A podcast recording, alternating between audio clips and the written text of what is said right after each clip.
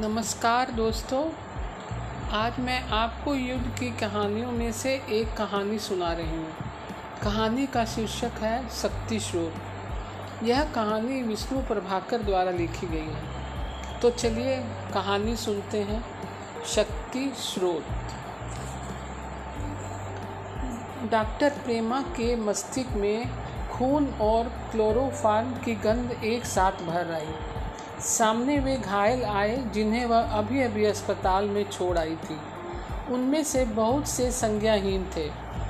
उनके रक्त से लिथड़े शरीर गोलियों से छिद गए थे, जो सदा के लिए मुक्त हो चुके थे। वे तो परम भाग्यशाली थे, परंतु जो शेष थे, वे भी अपने को कम भाग्यशाली नहीं मानते थे। उनके चेहरों पर गर्वीली मुस्कान थी। प्रेमा ने घबरा कर आँखें मूंद ली। वह अपने पलंग पर चित लेट गई। उसका रोम रोम एक असहनीय वेदना में कसक आया। आखिर यह रक्तपात क्यों? मनुष्य मनुष्य को मारता है क्यों? यह युद्ध, यह देश की स्वतंत्रता की रक्षा के लिए चल रहा है। युद्ध में मनुष्य तो मात्र एक साधन है। साध्य तो स्वतंत्रता की रक्षा है। पर स्वतंत्रता की रक्षा किसके लिए? मनुष्य के लिए। फिर मनुष्य का नाश क्यों? इस प्रश्न का उत्तर वह जानती है। मनुष्य किसी ठोस या स्थिर वस्तु का नाम नहीं है। वह तो सततः प्रवाहवान शाश्वत शक्ति है। परंतु ऐसा है तो क्यों एक मनुष्य दूसरे मनुष्य पर शासन करना चाहता है? क्यों? प्रश्न का कोई अंत नहीं। उत्तर भी अनगिनत है। परंतु समस्या का सुलझाव कहीं नहीं। दार्शनिक यह कह सकता है सुलझाव का ना होना ही दुनिया के अस्तित्व का कारण है। उलझन जीवन है। सुलझन मौत कैसी विडंबना है? उसका मस्तिष्क झुंझलाहट से भर उठता है। आज ये प्रश्न क्यों मेरे मन में उमड़ घूमर रहे हैं? क्यों उमड़ रहे हैं? क्यों मैं इतनी दार्शनिक, रहस्यमय और त्रस्त हो उठी हूँ? नहीं नहीं, अब मैं नहीं सोचूँगी। यह सब सोचना पाप है। मेरा अपना बच्चा अग्रिम मोर्चे पर शत्रु से जूझ रहा है और वह उठकर बैठ गई। पास ही उसका एकमात्र पोता गहरी नींद में सोया था। उसके एकमात्र पुत्र का एकमात्र बच्चा।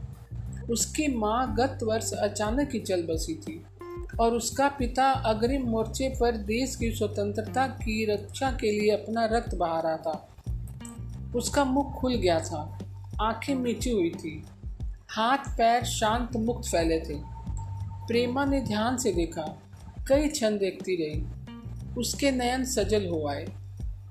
उसने रुमाल से अपनी आँखें पोछी, उठकर खड़ी हो गई। मन ही मन बोली, मैं कातर नहीं हो सकती। मैंने उससे प्रतिज्ञा की थी। मैंने अपने बेटे को वचन दिया था। और फिर उसकी आँखों के सामने वे सब दृश्य आकर चित्रित हो गए मानो वह उस जीवन को अब भी जी रही हो। उसके पति देश की आज़ादी के लिए पागल थे और उसी के लिए वह हँसते हँसते एक दिन फांसी पर चढ़ गए थे। वह जब जब वह कातर होती, उसे वे अंतिम क्षण याद आ जाते। फांसी के पूर्व वह अंतिम बार अंतिम बार उनसे मिलने जा रही थी। साथ में परिजन थे। गोद में दुमुहा बालक था। सब त्रस्त और कातर। लेकिन उसे ना रोने की आज्ञा थी, ना सिसकने की। गाड़ी के दूसरे यात्रियों ने उन्हें देखा। समझा कि ये लोग ज़रूर किसी विपदा के मारे हैं। पर दुनिया तो निरंतर गतिशील है, इसलिए अनेक यात्री आए, अनेक यात्री गए।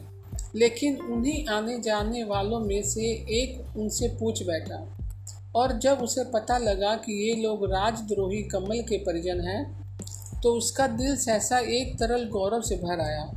और फिर वे सब कमल को लेकर नाना प्रकार की बातें करने लगे। लेकिन सब ऐसे बोलते थे, मानो अपने से बातें करते हो। जैसे वातावरण में मौत की छाया भर उठी हो, एक ने कहा, यह कैसा संसार है?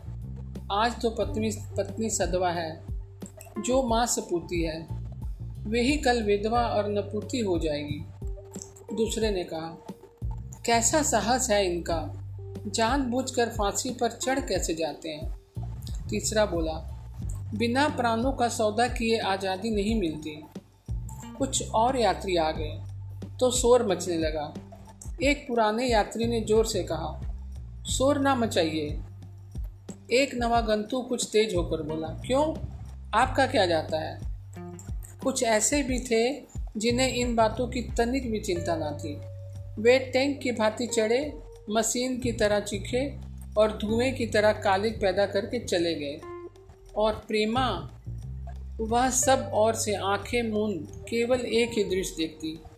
एक ही मूर्ति रह रहकर उसकी आँखों में उभर आती। वह मूर्ति तो इन पाँच वर्षों में उसकी आशाओं और कामनाओं का केंद्र रही है, जिसकी ओर देखकर उसने मुस्कुराना सीखा, जिसकी उपस्थिति उसकी छाती में गुदगुदी पैदा करती है। वही मूर्ति अब अंतिम बार उसके सामने आने वाली है। अंतिम बार। हाँ अंतिम बार। अंतिम ही बार। उसके बाद वह उसे इन पार्थिविक आँखों से कभी नहीं देख सकेगी। और फिर वह क्षण। सभी परिजन जेल के कमरे में बैठे हैं। छाती में से रुदन मुक्ति पाने को मचल मचल उठा है। मन व्यग्र, अशांत, किवाड़ों के उस ओर उड़ा जा रहा है। पर ऊपर से भी शांत है। सभी मुस्कुराने का नाट्य करते हैं। किवाड़ खुलते हैं। सिपाही कहता है, कमल जा रहा है, आइए। वे हड़बड़ा कर उठते हैं। बाहर सूर्य का प्रकाश चमक रहा है। पंछी चहक रहे हैं। दूर कुएँ पर माली की गहन गंभीर आवाज़ गूंज पैदा कर रही है। और सामने तीन चार गंभीर व्यक्तियों के बीच खड़ा है कमल। शांत, निर्द्वंद उसके चेहरे पर चीर परिचित सौम्यता मुखरित हो आई है। उत्फुल्ल होकर माँ से कहता है तुम अच्छी हो ना माँ? और तुम नरेन? होए कमल आँखें उठाकर प्रभा की ओर देखता है और हंस पड़ता है। तरल मादक हँसी। जैसे एक बादल उसकी आँखों में उभरता है। वह चुटकी बजाकर बच्चे का ध्यान आकर्षित करता है। बच्चा निश्चिल मन मुस्कुराता है। प्रेमा एक बार बच्चे को देखती है, फिर कमल को सुनती है। कमल उसी से कह रहा है, तुम्हें देश के लिए जीना है, देश की इस धरोधर के लिए जीना है। वह कांपती है, सब होठों पर आकर रह जाते हैं। कमल फिर कहता है, ना ना, आँसू नहीं। भावुकता आदमी को कायर बना देती है। व्यक्ति परंपरा की एक कड़ी मात्र है। शब्द अब भी साथ नहीं देते। कमल उसी तरह धीरे धीरे बोलता है, जैसे उसके शब्दों में प्रथम मिलन का प्यार उमड़ आया हो। कहता है, मैं तुम्हें सदा प्यार करता हूँ। तुम्हारा प्यार ही तो मेरी शक्ति है। फांसी के तख्ते पर भी यही मेरा कवच होगा। दुनिया को आँसू दिखाकर इसे लजाना मत। और शब्द मौन ही रहते हैं। आत्मविभोर प्रेमा सहसा उन तेजस्वी नेत्रों में जीवन का मूर्त और प्रज्वलित भविष्य देखती है। वह रो कर भी हंस पड़ती है। एक एक करके कमल सबसे विदा लेता है। फिर दरवाज़ा बंद हो जाता है। संभल जैसे ही दृष्टिपथ से हटता है, आवेगों का तूफ़ान गरज गरज उठता है। लेकिन माँ का चित्कार इस तूफ़ान को ले जाता है। सोचते सोचते सहसा आज भी उसका दिल उमड़ आया है। जी में उठा कि वह चीख कर रो उठे। लेकिन उसकी आँखों में आँसू नहीं आए। छाती में ज्वार उठ कर रह गया। कमल का वही दुमुहा बेटा, आज कप्तान सुरेश मित्र बनकर सीमा पर स्वतंत्रता की रक्षा के लिए प्राणों की बाजी लगाए हैं। उस स्वतंत्रता की रक्षा के लिए जिसको उसके जीवन साथी ने प्राणों का रक्त देकर जीता था। प्राणों का मूल्य क्या? केवल उस उनके विसर्जन में ही है? क्या क्या सुरेश भी नहीं नहीं नहीं नहीं। सुरेश लौटेगा, जय पाकर लौटेगा। तभी एक विचार ने उसे जैसे मत गया वे जो घायल उसने अभी अस्पताल में छोड़े थे, वे भी तो किसी के सुरेश हैं। वे भी तो किसी के कमल हो सकते हैं। सहसा बाहर जूतों की खटखट शुरू हो गई। पाया कि उसकी साथी लौट आई है। वह त्रस्त थी। उसका सुंदर चेहरा वेदना से कुमला गया था। परंतु जब उसने प्रेमा को देखा तो वह चकित विस्मित कह उठी, अरे, तुम्हें क्या हुआ है? एकदम सफ़ेद हो गई हो? प्रेमा तब तक शांत हुआ थी। बोली, तुम अपने को देखो, रजिया। रजिया ने दीर्घ निश्वास खींचकर कहा, काश ज़मीन फट जाती और हम सब इसमें समा जाते। क्या होगा प्रेमा? स्वतंत्रता की रक्षा। लेकिन यह विध्वस्त रक्तपात मनुष्य के राक्षस होने का सबूत है। राक्षस आनंदी का हकदार नहीं होता।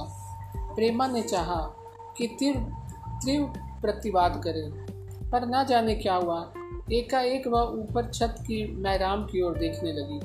तभी बाहर फिर खटखट हुई। तीसरी लड़की भी लौट आई थी। कमरे में प्रवेश करते ही बदहवास सी बोली, तुमने कहा, यंत्रवत ब्रजिया ने पूछा, क्यों? अब क्या हुआ? उन्होंने शहर पर बम डालकर एक बाज़ार तबाह किया। है सैकड़ों लाशें मलबे में बिखरी हैं। घायलों से अस्पताल भर गया है। ओह, प्रेमा, उनमें एक बालक भी है। एक वर्ष का भी ना होगा। फूल सा कोमल। लेकिन अब दोनों पैर खो बैठा है। उसने किसी का क्या बिगाड़ा था? एक क्षण सन्नाटा, जैसे गहर गहर उठा। घृणा से हृदय उद्दुलित हो गया हो गया। कई क्षण बाद रजिया ने धीरे धीरे मुस्कुरा कर कहा, मानो किसी गुफा की गहराई में से बोल रही हो। यह क्यों भूलती है कालरा? यही बालक एक दिन बीस वर्ष का डाकू बन सकता है। वे दोनों जैसे चीख उठी, नहीं नहीं, ठीक कहती हूँ। नहीं तो इन हत्याओं का क्या महत्व है? मनुष्य अंधा है। मनुष्य नहीं, उसका स्वार्थ अंधा है। प्रेमा बोली, यह शब्दों का माया जाल है। मनुष्य आज़ादी चाहता है, किसी भी मूल्य पर, किसी भी तरह। उसका यह जन्म सिद्ध अधिकार है। क्लारा का मन गहरे विद्रोह से उमड़ गया। वह प्रेमा से विवाद करने को तैयार उठी, पर तभी उसकी दृष्टि बच्चे पर गई। तुरंत उसके मन में उठा। आज़ादी के लिए प्रेमा के पति ने फांसी पाई थी। उसी आज़ादी की रक्षा के लिए उसका इकलौता बेटा मौत से जूझ रहा है। फिर वह चुपचाप बैठी और अपने कमरे की ओर चली गई। रजिया वहीं बैठी रही। सहसा धीरे धीरे वह फुसफुसाई कैसा अचरज है प्रेमा? सभी भले काम रक्त रक्त की नींव पर खड़े हैं। प्रेमा मुस्करा कर आई, क्योंकि रजिया ने सत्य को पहचान लिया था, परंतु यह सत्य कितना कड़वा था? चौथी डॉक्टरनी भी लौट आई थी। वह पूरी तरह घबरा रही थी। रजिया ने पूछा, क्या खबर है सरला? अस्पताल ओवरलोड हो चुका है। सिंह ही उन्हें दूसरे अस्पतालों में ना पहुँचाया गया तो मृत्यु सबको ग्रस लेगी। कहकर वह रुकी नहीं और अपने कमरे की ओर चली गई। दो क्षण बाद रजिया भी चुपचाप उठी और चली गई। प्रेमा को फिर अपने पति की याद आने लगी। वह छिपे हुए थे और पुलिस उनके पीछे लगी थी। उन्होंने डाक खाने जलाए, तार काटे, खजाना लूटा। आखिर क्यों? आज़ादी के लिए। आखिर आज़ादी का इन कामों से क्या संबंध? एक दिन यही बात प्रेमा ने कमल से पूछी थी। चुप अंधेरी रात थी। सब सो चुके थे। सहसा कमल उसके सामने आकर खड़ा हो गया था। वह सिहर उठी थी। आप? कमल ने शांत मन से कहा था। हाँ हाँ मैं ही हूँ। प्रेमा सहसा कुछ न बोल सकी। वह डर रही थी। लेकिन पति के सामने स्वीकार करना नहीं चाहती थी। दोनों कई क्षण एक दूसरे को देखते रहे, बस। तब कमल ने पूछा, मुन्ना, कैसा है प्रेम? चौंक कर प्रेमा बोली, ठीक है, अंदर आओ। कमल ने कहा, नहीं, समय कम है, केवल तुम्हें देखने आया था। प्रेमा के नयन भर आए, विवश सी हो बोल उठी। आप यह सब क्यों करते हैं देश की आज़ादी के लिए? लेकिन आज़ादी का इस महानाथ से क्या संबंध? कमल हंसा। बोला, आज़ादी वही ले सकता है जो शक्तिशाली हो। यह महानाश उसी शक्ति का प्रदर्शन है। प्रेमा की समझ में खाक नहीं आया और वह लौट गया। फिर एक दिन वह पकड़ा गया और फांसी की सज़ा मिली। फांसी लगने के बाद कई माह तक वह अशांत भ्रांत डोलती फिरी। वह अपने वीर पति की याद लेकर जीना चाहती थी। देश में कुछ लोग थे जिनके दिल में दर्द था। उन्होंने उसके परिवार को सहायता करनी चाहिए। लेकिन उसे यह स्वीकार नहीं था। वह शिक्षिता थी, पढ़ा सकती थी, पर वह शांत जीवन उसे ना जाने क्यों अच्छा नहीं लगा। उसने निश्चय किया कि वह डॉक्टर बनेगी। फिर वह डॉक्टर बनी। देश भी आज़ाद हो गया। लेकिन बट कर ही वह मुक्ति पा सका। क्या सचमुच पा सका? काश पा सकता। वह रोग की परचर्या नहीं थी। कुछ समय के लिए उसे भूलने का प्रयत्न मात्र था। इसीलिए तुरंत ही अंदर की घृणा नाना रूपों में प्रकट होने लगी। और अब 18 वर्ष बाद वह घृणा मानो नासूर बन गई थी। मनुष्य मनुष्य के बीच की घृणा, भाई भाई के रक्त में घुली मिली घृणा, वही मानो कोड़ बनकर कूट पड़ती थी। पिछले पंद्रह दिनों से वही कोड़ तो मनुष्य को पागल बनाए हुए है। भले ही वह मनुष्य पाकिस्तान का है, पर है तो मनुष्य उसके हट धर्मिता के कारण अस्पताल घायलों से भर रहे हैं। डॉक्टर परेशान है। मोर्चे से आने वाले घायलों से अद्भुत वीरता है। संयम है, गर्व है। पर बमबारी के शिकार नागरिक, घायलों की पुकार, छत विछत लाशों के ढेर बच्चे, बूढ़े, सुंदर सुंदर अपाहिज, शक्तिशाली, सभी बेबस प्राणी एक दूसरे से सटे हुए, रक्त से रक्त मिलाए हुए, ओह, वे बेचारे। कि रचिया आकर बोली, तुम अभी तक ऐसे ही बैठी हो प्रेमा? चलना नहीं है? प्रेमा सहसा चौंक चल उठी। चलो। तभी रजिया की दृष्टि बच्चे पर गई। वह बोली, निश्चित कैसा शांत सो रहा है? बेखौफ, बेखबर। प्रेमा मुस्कुराई और अभी एक बम आकर इस बेखौफी और बेखबरी को सदा के लिए अमर कर सकता है। रजिया कांपी, कैसी बातें करती हो? तुम्हें क्या हुआ है? प्रेमा हंस पड़ी, क्यों? कुछ गलत कहती हूँ? भूल गई हो? कितने मासूम बच्चों की लाशें हमारे मुर्दा घर में पड़ी हैं। वे सब भी इसी की तरह बेखौफ और बेअसर सोते रहे होंगे। रजिया की आँखें नम हो आई। देखा, सुल्ताना भागी चली आ रही थी। उसका चेहरा पीला पड़ रहा था। पैर लड़खड़ा रहे थे। घबरा कर पूछा, क्या बात है?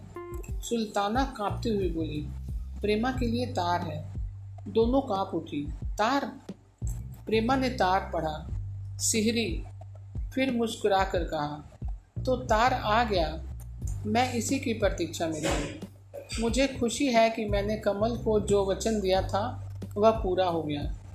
सुरेश ने आज़ादी की रक्षा के लिए प्राणों की परवाह नहीं की। रजिया तीव्रता से उठी और बोली, क्या कह रही हो? प्रेमा ने बंद तार उसकी ओर बढ़ाते हुए कहा, पढ़ लो। रजिया ने तार ले लिया। प्रेमा सच कह रही थी। सूचना आई थी कि सुरेश ने अद्भुत वीरता के साथ युद्ध करते हुए अपने प्राण दे दिए हैं और उसी के अदम्य साहस के कारण उस मोर्चे पर हमारी सेना की विजय हुई है। तार पढ़कर रजिया ने पागलों की तरह प्रेम की ओर, प्रेमा की ओर देखा। एक दिव्य मुस्कान से प्रेमा का मुख मंडित था। शांत स्वर में वह बोली, आओ, काम पर चले। और आगे के शब्द बाहर से उठते हुए शोर में मिल गए। डॉक्टरों ने आकर प्रेमा को घेर लिया। वे नहीं जानते थे कि उसे बधाई दें या संवेदना प्रकट करें। भारत सरकार ने अभी अभी सुरेश को महावीर चक्र प्रदान किया था। प्रेमा ने नैनों में तरल मुस्कान लिए उसने कहा था, आप मुझे बधाई दें और प्रार्थना करें कि नन्हा निशित अपने दादा और पिता की तरह भय को जीत सके। धीरे धीरे सब लोग चले गए। लेकिन रजिया वहीं बैठी रही। वह जानती थी कि प्रेमा के अंतर में द्वंद्व मचा है। वह फूटेगा और हो सकता है, नहीं नहीं, ऐसा सोचकर वह अपनी सखी का अपमान नहीं करेगी। प्रेमा ऐसा कभी नहीं कर सकती। प्रेमा सचमुच अद्भुत रूप से शांत बनी रही। सदा की तरह उसने सब काम किए और फिर सोने के लिए लेट गई। रजिया मौन शांत उसे देखती रही। धीरे धीरे ना जाने कब उसकी पलकें छपक आई। फिर वह सहसा चौंक कर उठी। ऐसा लग रहा था कि जैसे दूर, बहुत दूर से रुदन का एक स्वर उसके वक्ष को विदिन कर रहा है। उसने उसी तरह लेटे लेटे प्रेमा की ओर देखा। वह दोनों हाथों में अपना मुँह छिपाए ऐसे बोल रही थी, मानो आत्मगलीन हो गई हो। सहसा दृष्टि उठाकर उसने अपने पति की चित्र की ओर देखा। फिर रुधे स्वर में फुसफुसाई, कमल, ये युद्ध क्यों होते हैं? क्यों इंसान अपने बनाए हुए कुछ असूलों के लिए शाश्वत इंसानों को बर्बाद कर देता है? क्यों उसकी खुशियों को, उसके गुणों को ले जाता है? क्यों उसकी आत्मा पर शैतान के पंजे उग जाते हैं? क्यों अपने मन और मस्तिष्क दोनों को कुचल कर वह जीता रहता है। क्यों वह इसे अपना गौरव और गर्व मानता है? क्यों वह आत्महत्या को बलिदान कहकर खुशियाँ मनाता है? प्रेमा प्रेमा, रजिया जैसे बावली से चीख उठेगी, लेकिन वह बोली नहीं। वह प्रेमा को देखती ही रही। उसने नयन जल रहे थे। प्रेमा का शरीर ऐट कर तन गया था। वह करुण स्वर में पुकार सी रही थी। बताओ कमल, इंसान अपने को क्यों धोखा देता है? क्यों क्यों, आखिर क्यों? अपने को रोकने के लिए रजिया को घोर संघर्ष करना पड़ा। परंतु अपने स्थान से रंच मात्र भी वह नहीं हिली रुदन को वक्त नहीं समेट रही थी, क्योंकि वह जानती थी, कल प्रेमा को जिस आत्मबल की आवश्यकता होगी, उसका स्रोत इसी व्यथा में है। सागर की विस्तृत और अथाह जलराशि सी यह व्यथा। वही लहरों की सी पागल उत्तेजना वही तट पर आकर विवश विहल, सिर पटक में। दोस्तों, कैसी लगी आपको यह कहानी? कल मैं फिर नई कहानी के साथ उपस्थित होंगी। तब तक के लिए नमस्कार।